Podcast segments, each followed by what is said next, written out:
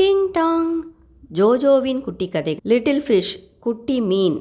சத்யநாராயணா அப்படிங்கிறவர் retired school master அவர். அவர் ரிட்டையர்ட் ஆகி பல வருஷங்கள் ஆகுது அங்கே இருக்க அக்கம் பக்கத்து சின்ன பிள்ளைகளுக்கு டியூஷன் எடுத்துக்கிட்டு இருக்காரு அவர். அவருடைய மனைவி லக்ஷ்மம்மா.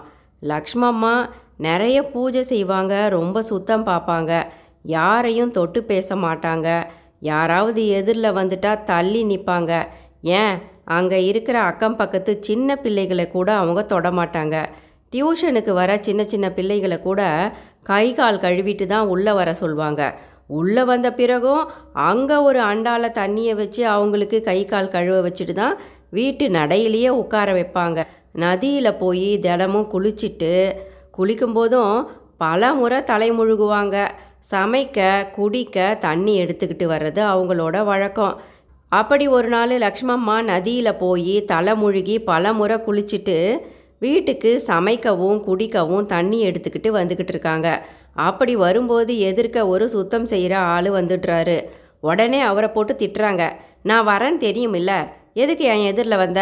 அப்படின்னு அவர்கிட்ட சுள்ளுன்னு விழுந்துட்டு திரும்ப நதிக்கு போய் தலைமுழுகி பல முறை குளிச்சுட்டு பாத்திரத்தில் இருந்த தண்ணியை நதியில் ஊற்றிட்டு அந்த பாத்திரத்தை தொலக்கிட்டு திரும்ப தண்ணி பிடிச்சிக்கிட்டு வராங்க. கொஞ்சம் தூரம் வந்த உடனே சாலையில் பார்த்தா ஒரு மீன் விற்கிற பெண்ணு மீனை விற்றுக்கிட்டு போகிறாங்க அவள் ஒரு ஓரமாக தான் போய்கிட்டு இருக்கா. அவள் எதிரில் வந்துட்டா அப்படின்னு அவளை போட்டு திட்டுறாங்க. நான் வரேன்னு தெரியும் இல்லை நான் வந்துட்டு போன பிறகு மீனை விற்றா என்ன? உங்களுக்கெல்லாம் ரொம்ப தான் திமிரு அப்படின்னு சொல்லிட்டு மீண்டும் அந்த நதிக்கே போய் தன்னுடைய தவளையில் பிடிச்சிக்கிட்டு வந்த தண்ணியை நதியில் ஊற்றிட்டு திரும்பவும் அந்த தவளையை நல்லா தேய்ச்சி புதிய தண்ணீரை எடுத்துக்கிட்டு மீண்டும் பல முறை அந்த நதியில் தலை முழுகிட்டு வீட்டுக்கு வராங்க. இவங்க தண்ணி எடுத்துக்கிட்டு வீட்டுக்கு வர்றதுக்கே டைமு மூணு ஆயிடுது இங்கே பாவம் அந்த ரிட்டையர்டு மாஸ்டர் சத்யநாராயணா பசியில் உயிர் போகுது அவருக்கு. தண்ணியை எடுத்து எடுத்து குடிச்சிக்கிட்டு இருக்காரு. அப்புறம் லக்ஷ்மம்மா வீட்டுக்கு வந்த உடனே உடனே சமைக்கிறாங்களா? அதுவும் இல்லை. அங்கே இருக்க சாமி படங்களெல்லாம் எடுத்து தொடச்சி அதுக்கு குங்கம் வச்சு அதுக்கு பூ வச்சு அதை கும்புறத்துக்கு அதுக்கு ஒரு மணி நேரம் ஆகுது. அதுக்கப்புறம் காய்கறிகளை பல முறை கழுவி அரிசியை கழுவி எப்படியோ ஒரு வழியாக சமைச்சு முடிக்கிறாங்க லக்ஷ்மம்மா அப்பாடா சமைச்சு முடிச்சிட்டாங்க அப்படின்னு பெருமூச்சு விடுறாரு சத்யநாராயணா. அப்புறம் லக்ஷ்மம்மா என்ன பண்ணுறாங்க அவங்களுக்கும் பசிக்குது. உடனே தான் பிடிச்சிக்கிட்டு வந்த தண்ணியிலிருந்து ஒரு சொம்பு தண்ணியை எடுத்து ஒரு முழுங்கு குடிக்கிறாங்க அப்போ தான். அப்புறம் அந்த சொம்பில் பார்த்தா ஒரு குட்டி மீன் இருக்குது உடனே சின்ன ஒரு மீனோடு இருந்த அந்த சொம்பு தண்ணியை கீழே தூக்கி போட்டுடுறாங்க லக்ஷ்மம்மா.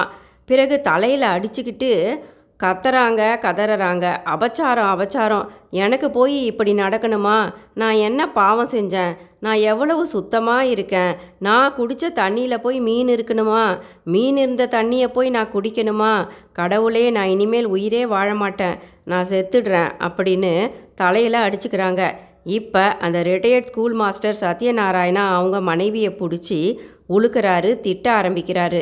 லக்ஷ்மம்மா நீ என்ன நினச்சிக்கிட்டு இருக்க? நீ மட்டும்தான் இந்த உலகத்திலேயே சுத்தம்னு நினச்சிக்கிட்டு இருக்கியா? உனக்கு மட்டும்தான் கடவுள் சொந்தமா? கடவுள் என்ன இதெல்லாம் செய்ய சொல்லி உன்னை கேட்டாரா? அடிப்படை சுத்தமும் சுகாதாரமும் அவசியம்தான். எல்லாரும் அவங்கவுங்க வாழ்க்கையை வாழத்தான் வந்திருக்காங்க. ஏன் சக மனிதர்களை அழுக்கா தீட்டா பார்க்குற நீ? உன் கண்ணுக்கு அவங்கள பார்க்க தீட்டா தெரியுதா? இந்த உலகம் எல்லா உயிர்களுக்கும் பொது. யாருமே யாருக்கும் குறையில்லை. நீ தினமும் தலைமொழிகிட்டு வர அந்த நதியில் மீன் உட்பட ஏகப்பட்ட உயிரினங்கள் வாழ்ந்துக்கிட்டு இருக்கு. அது தெரியும்ல உனக்கு? நீ குடிக்கிற ஒரு வாய் தண்ணியில் நூற்றுக்கணக்கான நுண்ணுயிர்கள் இருந்துக்கிட்டு இருக்கு. ஏன்? நாம் சுவாசிக்கிற காற்றுல கூட ஏகப்பட்ட நுண்ணுயிர்கள் இருக்குது அதுக்கு நீ என்ன சொல்ல போகிற நம்மோட சுத்தம் பார்க்கறதால அடுத்தவங்களை நாம் அவமானப்படுத்திடக்கூடாது. இதை முதல்ல புரிஞ்சுக்கோ அப்படின்னு சொல்கிறாரு சத்யநாராயணா.